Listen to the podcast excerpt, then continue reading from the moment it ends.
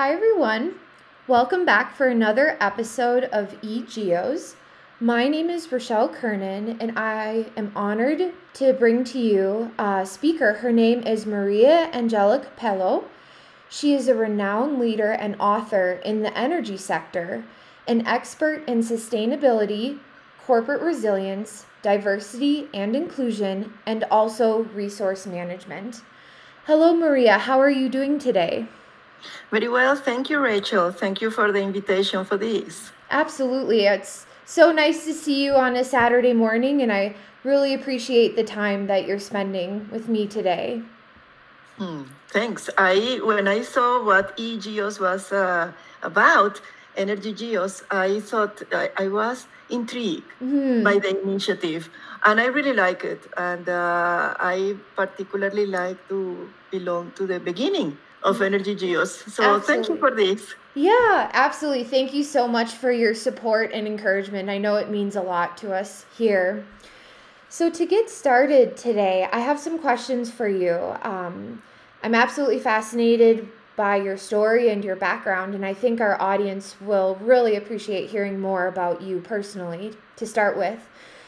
So could you please tell us a bit about where you were born, maybe perhaps where you lived during your life or where you grew up, and then maybe something that influenced you while you were growing up, something that you thought, oh, this is amazing, and led you on your geoscience career or pathway?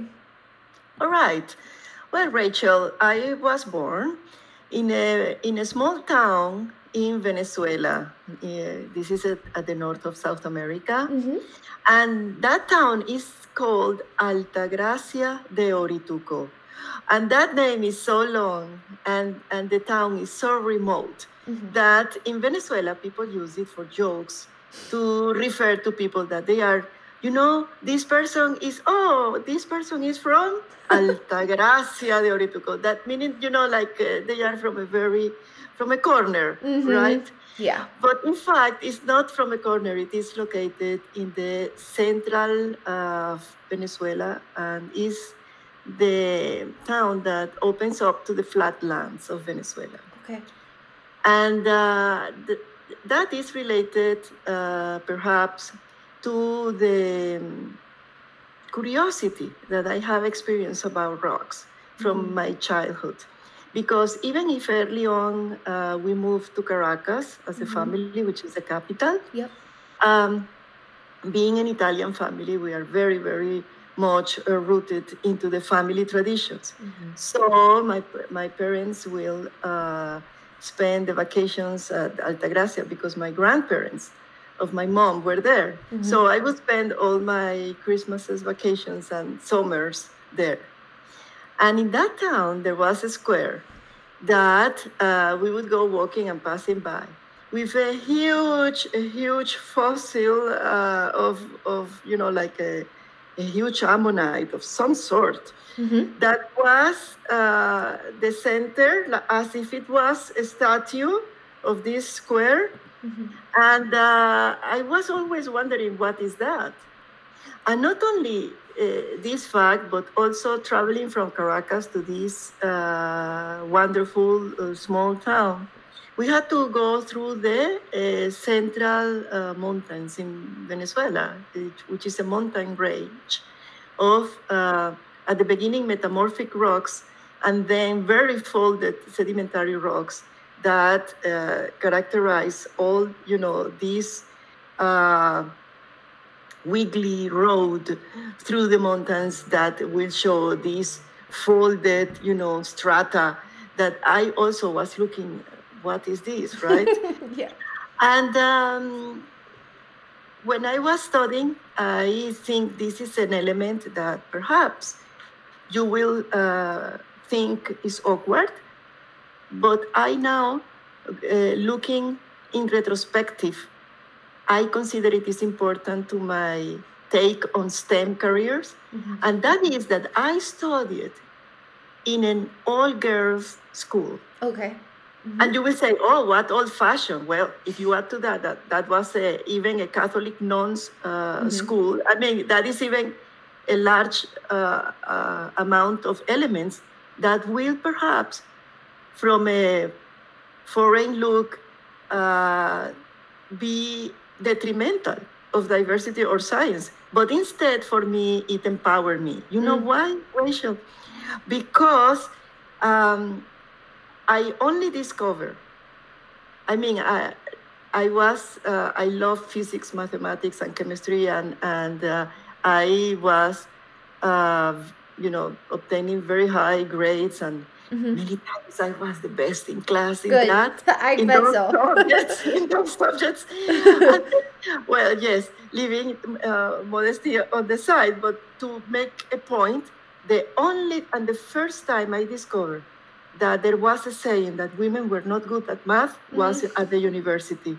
Oh my gosh, it's heartbreaking. Yes, it was a discovery. I didn't know that was a thing, because when I enrolled in the university, I enjoyed so much biology, physics, chemistry, and math that I didn't know what to study, because I did not know I loved them all. Mm-hmm. So I applied to several universities, and I was accepted in them. And I applied to biology and physics. Mm-hmm. And they accepted me in physics. Oh, wow. And I said, wow, fantastic. So I enrolled in physics. Mm-hmm. And when you study physics, there are a lot of subjects in math and physics. And the thing is that at the very first semester, my peers were telling me, oh, how strange, a woman studying physics. I was the only one, yes. But then, even weirder, they would tell me, oh, I didn't know women could be good at math. Oh, and I was like, what? Oh my God. Yes. So in a nutshell, what influenced me growing up was first to have no fear of being the best and being the best at something that I was the only one. Mm-hmm. The second element that appealed me into geosciences was that studying physics, I was already at the fourth year in Venezuela. Careers of bachelor are 5 years long, because you have to do a thesis.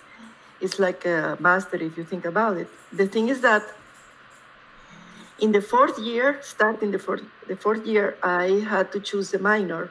Mm-hmm. And I was not feeling that physics was my right fit, because it was very theoretical, and I was like pampered by the professors who had lab subjects. Mm-hmm. In particular, it was a woman professor that she was a specialist in plasma physics. Mm-hmm. And she would like adopt me. And I studied more than 4 labs, advanced labs with her about plasma and electrons, physics, and things very advanced. But then I chose, I didn't know what minor to take, if plasma, theoretical, or geophysics, which was the third. And because I didn't have a clue what geophysics was, I took 2 subjects, basic geology and basic geophysics. Mm-hmm. And that changed my life when I first went to the field. And I understood all these folded strata that I saw in my childhood and the fossils and all that. That was mesmerizing. Mm-hmm. I just loved it. Mm-hmm. And I could never go on a cat again without looking at the rocks and trying to figure it out, about the geologic history and the phenomena that affected those rocks. Absolutely. That is what, was appealing for me to get into the career. Awesome. Thank you so much for sharing that. And I'm so happy that you didn't let what those people would say about you being a girl in physics or a woman in physics. I'm so glad you didn't listen to them.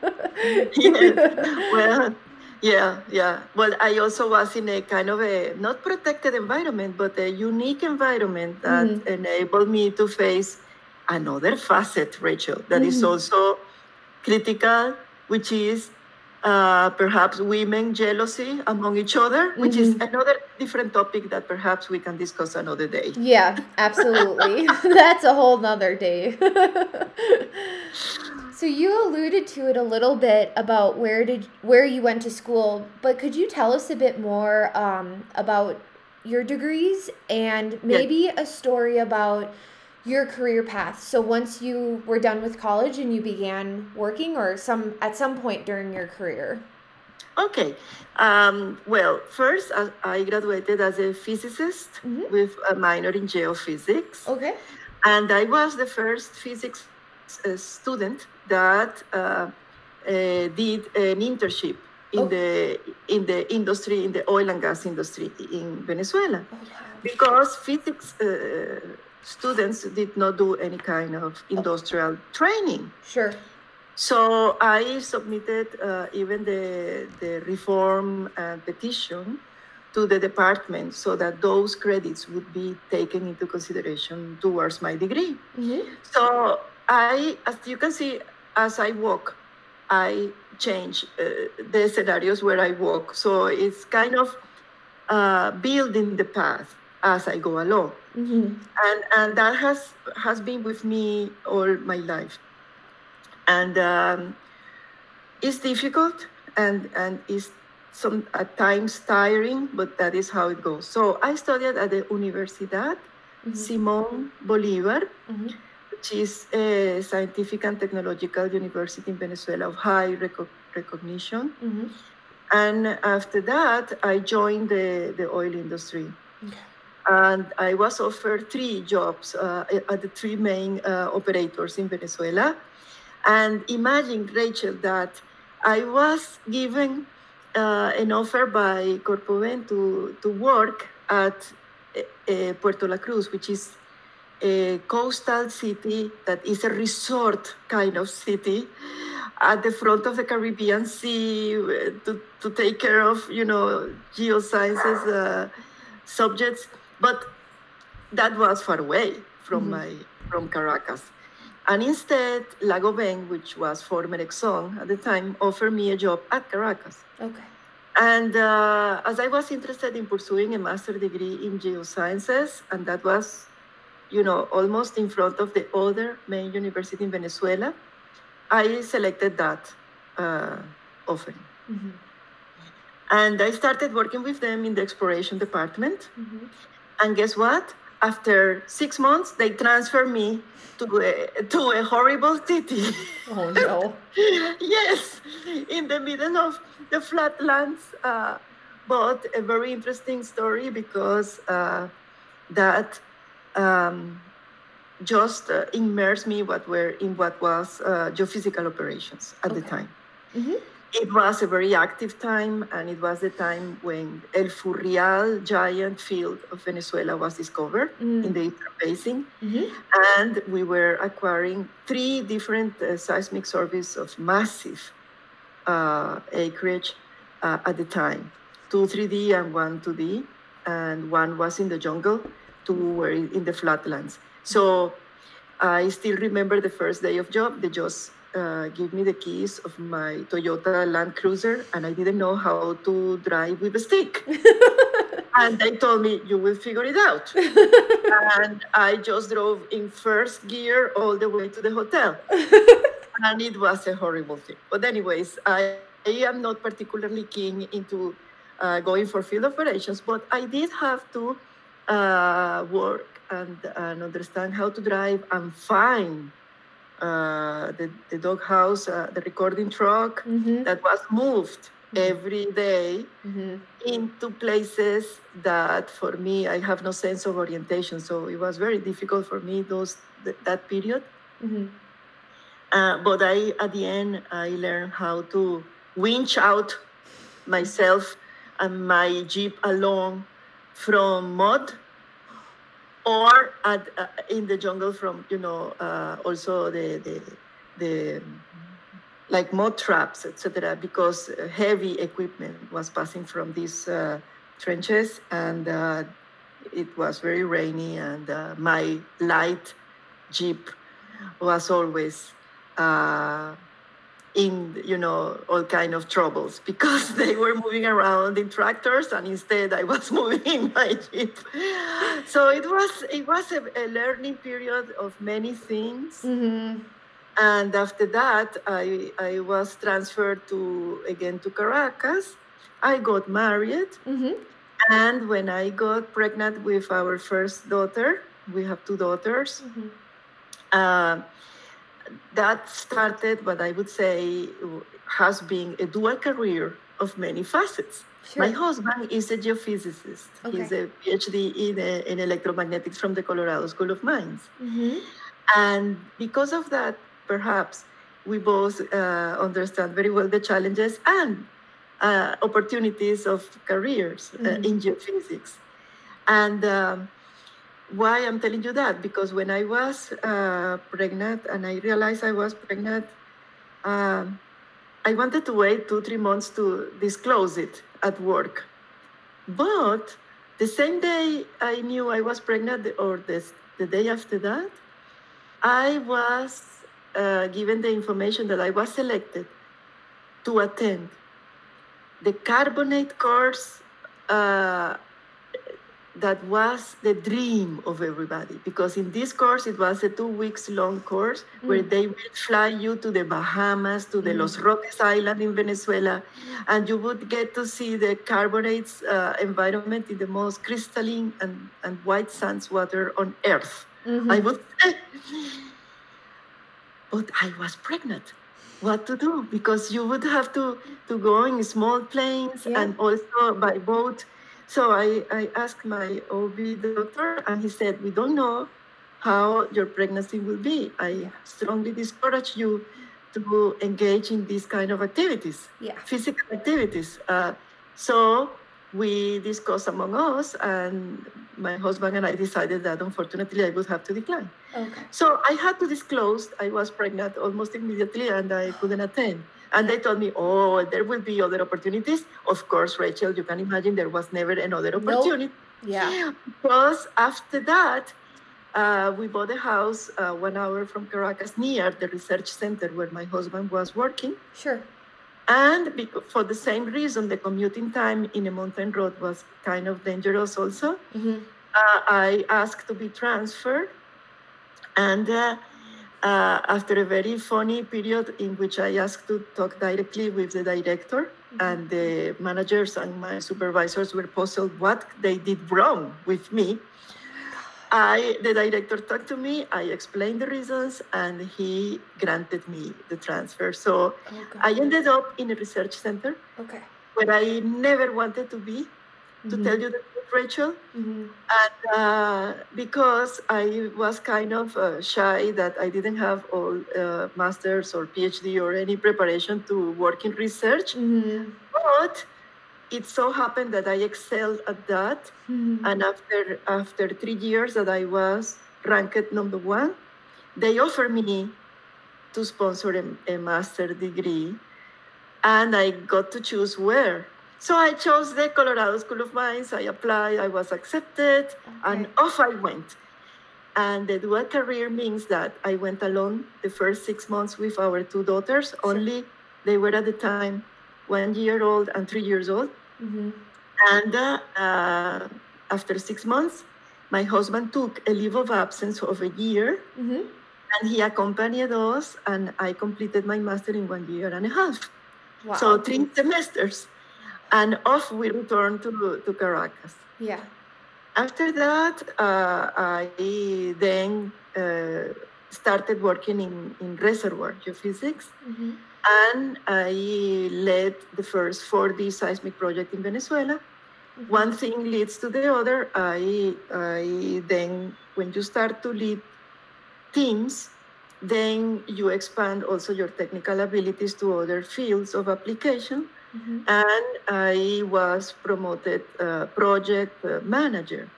And I became a project manager of some special projects that are field laboratories to test technologies. And because those are for the operators, they started to know me. They require me, and I was transferred this time to Caracas again. And at the time, we both moved to Caracas. The family moved to Caracas because of the school of the girls. That was better in Caracas. And I started leading multidisciplinary teams and became reservoir manager for a joint venture then general manager of a joint venture, then a political turmoil happened in Venezuela. 22,000 engineers were expelled from PDVSA, mm-hmm. among them both of us.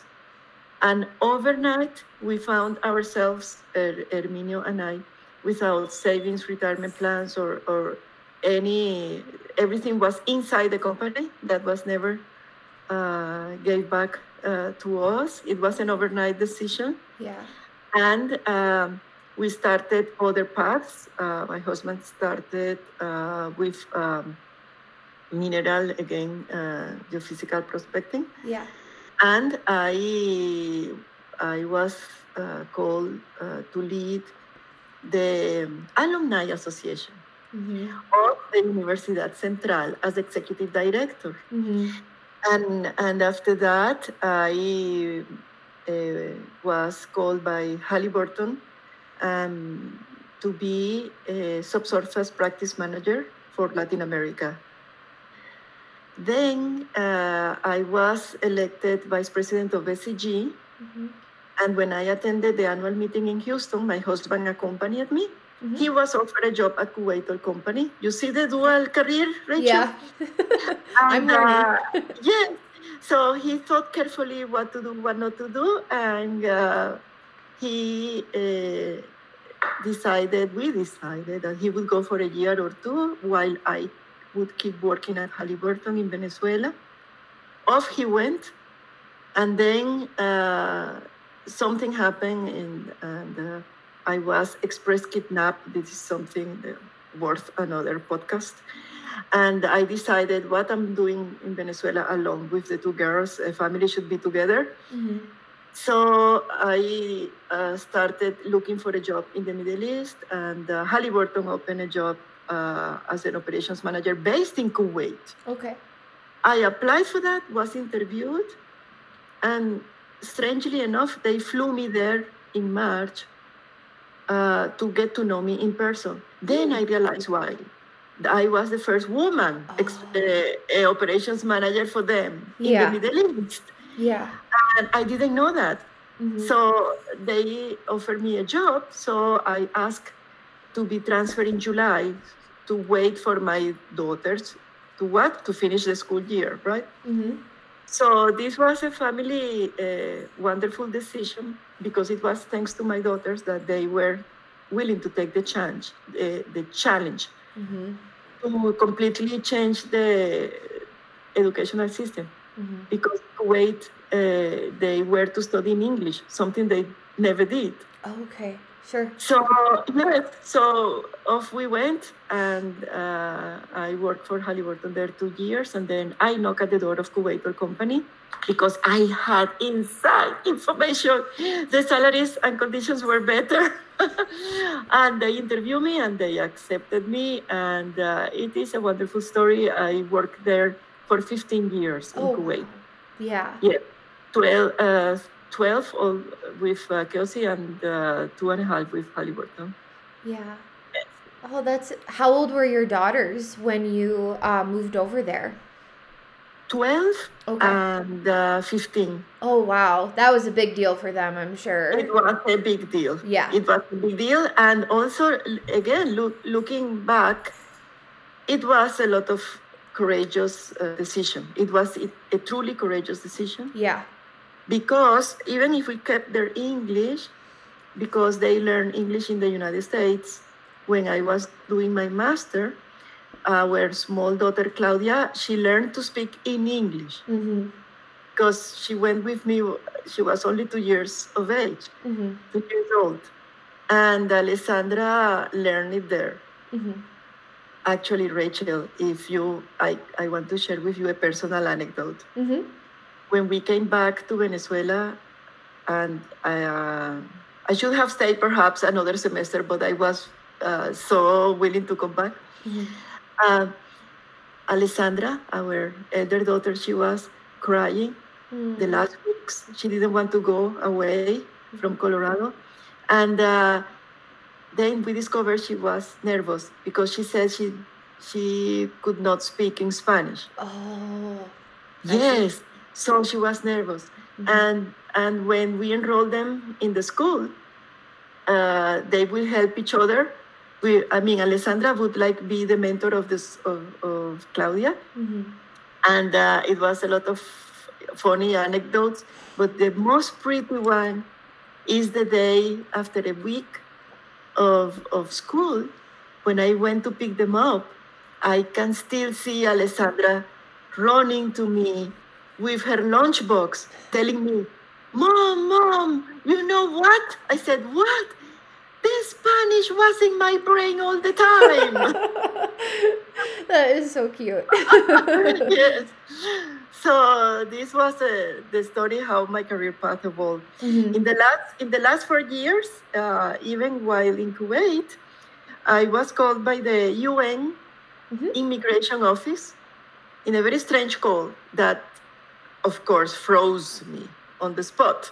Mm-hmm. And they were laughing, and they told me, you are nervous. No, this is nothing wrong. They told me, mm-hmm. we are calling you because we have seen your imprint in social media for Kuwait.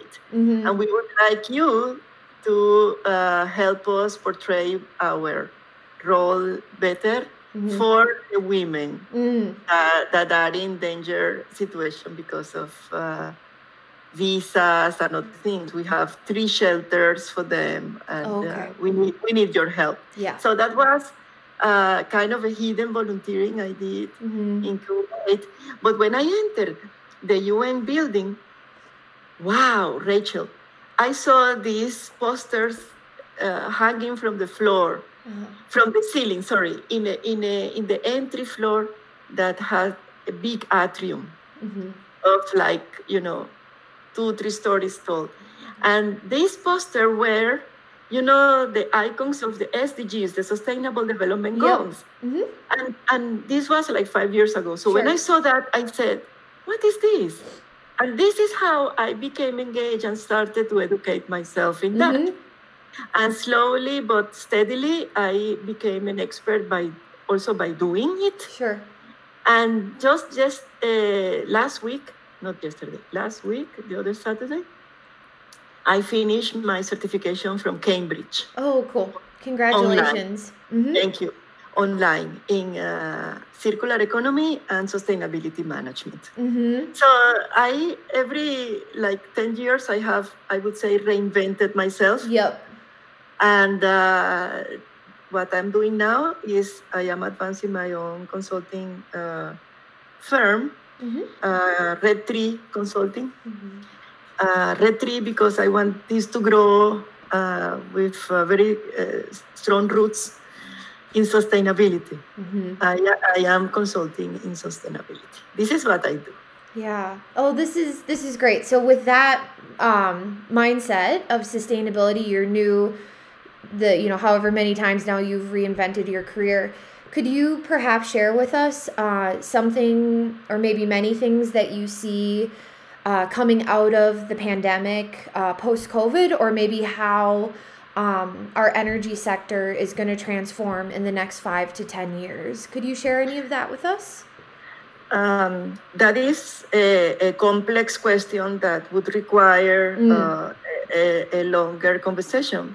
But if I were to summarize my own insights about it, I would say that the pandemic demonstrated that we can advance economic growth and social concern by a new way of working that is probably going to be a hybrid between on-site and remote working. Mm-hmm. As a person that have volunteered extensively from Kuwait, I have for years, Rachel, for 15 years, I have already faced the challenges of understanding the different time zones and working remotely with different teams all over the world. And for me, the transition, I would say, was easy. Sure. But what do I envision the post-COVID era will be? Well, it's certainly going to be an acceleration of the actions pertinent to energy transition. And the big change that I think will have to come, forced by climate concerns, will be in legislation, okay, so that globally we have the same frames to reduce our emissions. Yep. So it will also be, and has to be, a mindset change about what we consider to be quality of life, because quality of life cannot be disposed of plastic bags every time you go to the supermarket and these kind of things. Or, for example, quality of life cannot be by the latest trend in fashion, because the most sustainable jacket you have is the one currently hanging in your closet. It's not the new one built with old plastic bottles. No, it's the one already in your closet. Absolutely. So this is what I envision in 5 to 10 years, a big and strong change in legislation to constrain emissions, and a necessary mindset change that will, if you think about that, Rachel, will probably impact the most the advanced societies. Because it's like going back to reuse, repurpose, reutilize, reconcept from the design what we do, which is the basics of circular economy. Absolutely. My new favorite word is upcycle. Yeah. Concept, that one I just kind of discovered the last few weeks, and it's not necessarily related to energy per se, like what we do geology, but just the idea of taking something old and making it better. And, you know, so with regard to fashion, or, you know, what the other things that you had said, that was just another term that I thought was very relevant to going forward. Yes. Yeah. You know, one of the most striking experiences I had about sustainability was when I was studying the master in Colorado School of Mines, and I'm talking to you about 1995. I went to a field trip with one professor, Warner, that was a legend in geology. Yeah. And we were at the creek and having lunch. Each one of us brought lunch. And his lunchbox was a checkered, cloth-made lunchbox, very classical, red and black. And I thought I have seen that in Altagracia de Orituco when I was a child, in the sense that, you know, very, very old thing.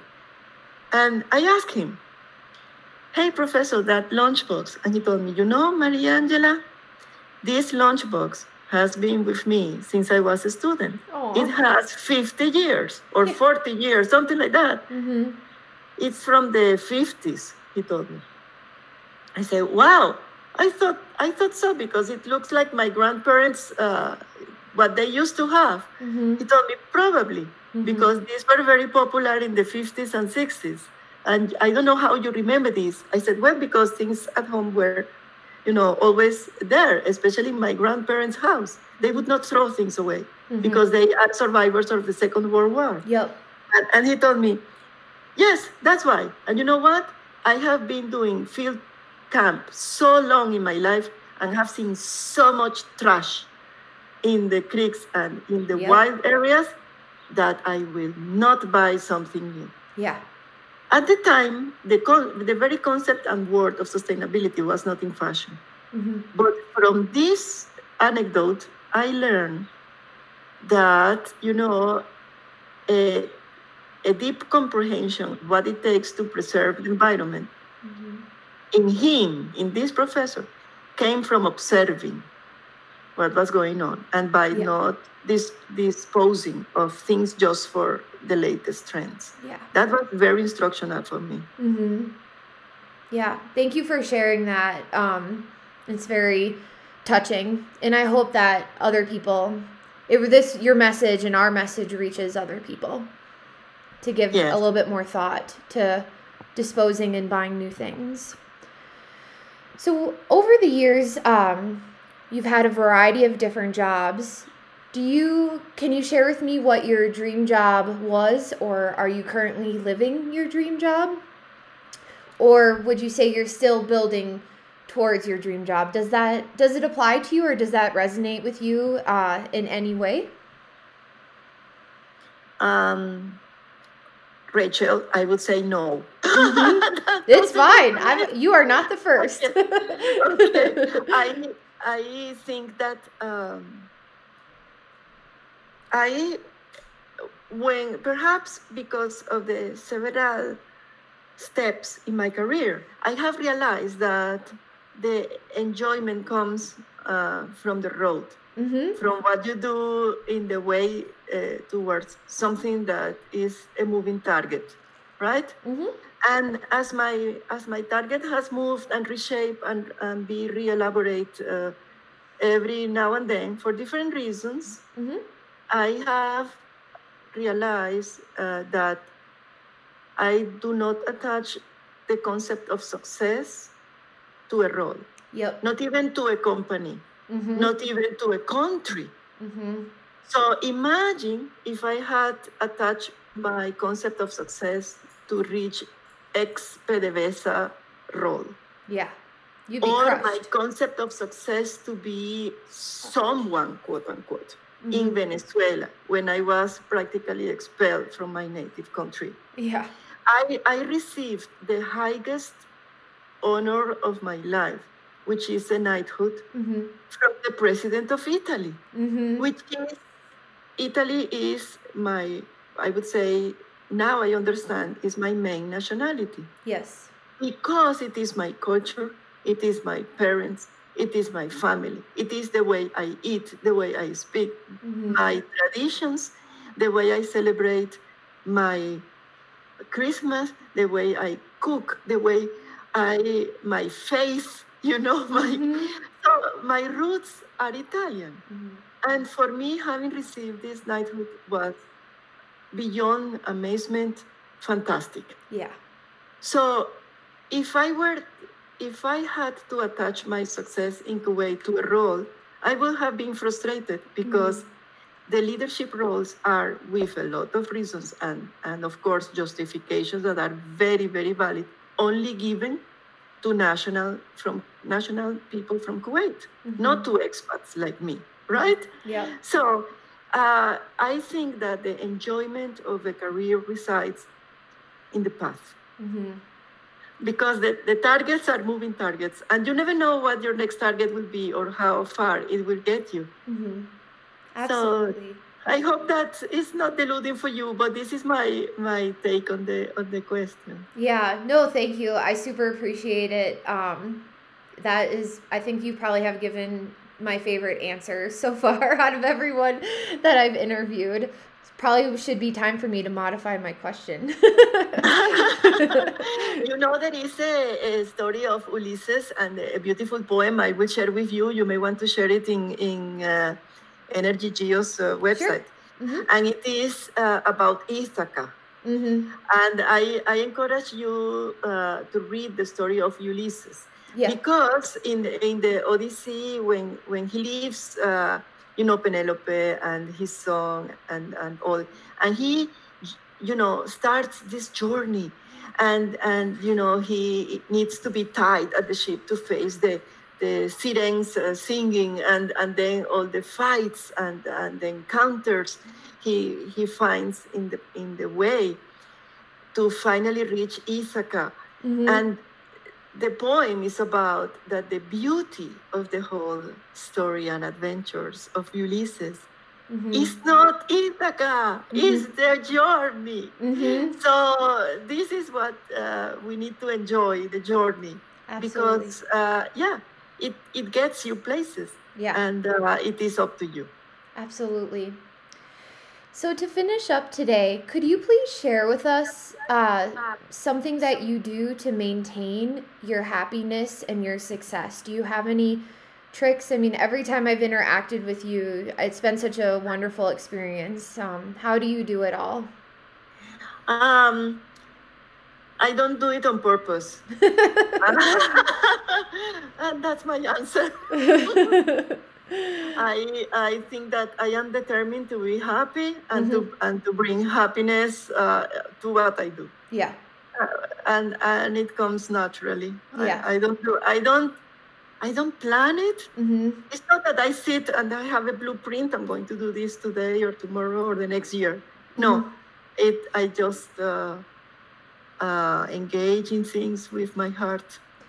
Maybe too much. A final reflection I want to share with you is that I have come to understand that my energy mm-hmm. comes with, yes, a lot of peaks and also a lot of downs. Mm-hmm. And I have learned that you cannot be this energetic without also going to the very low and deep valleys mm-hmm. of this level of energy. Absolutely. Would you also say that it's also tied to your Italian culture? That this is something that's very much, because that's one thing I've always admired so much about you, is I always felt that was part of your culture and where you're from, your family's from.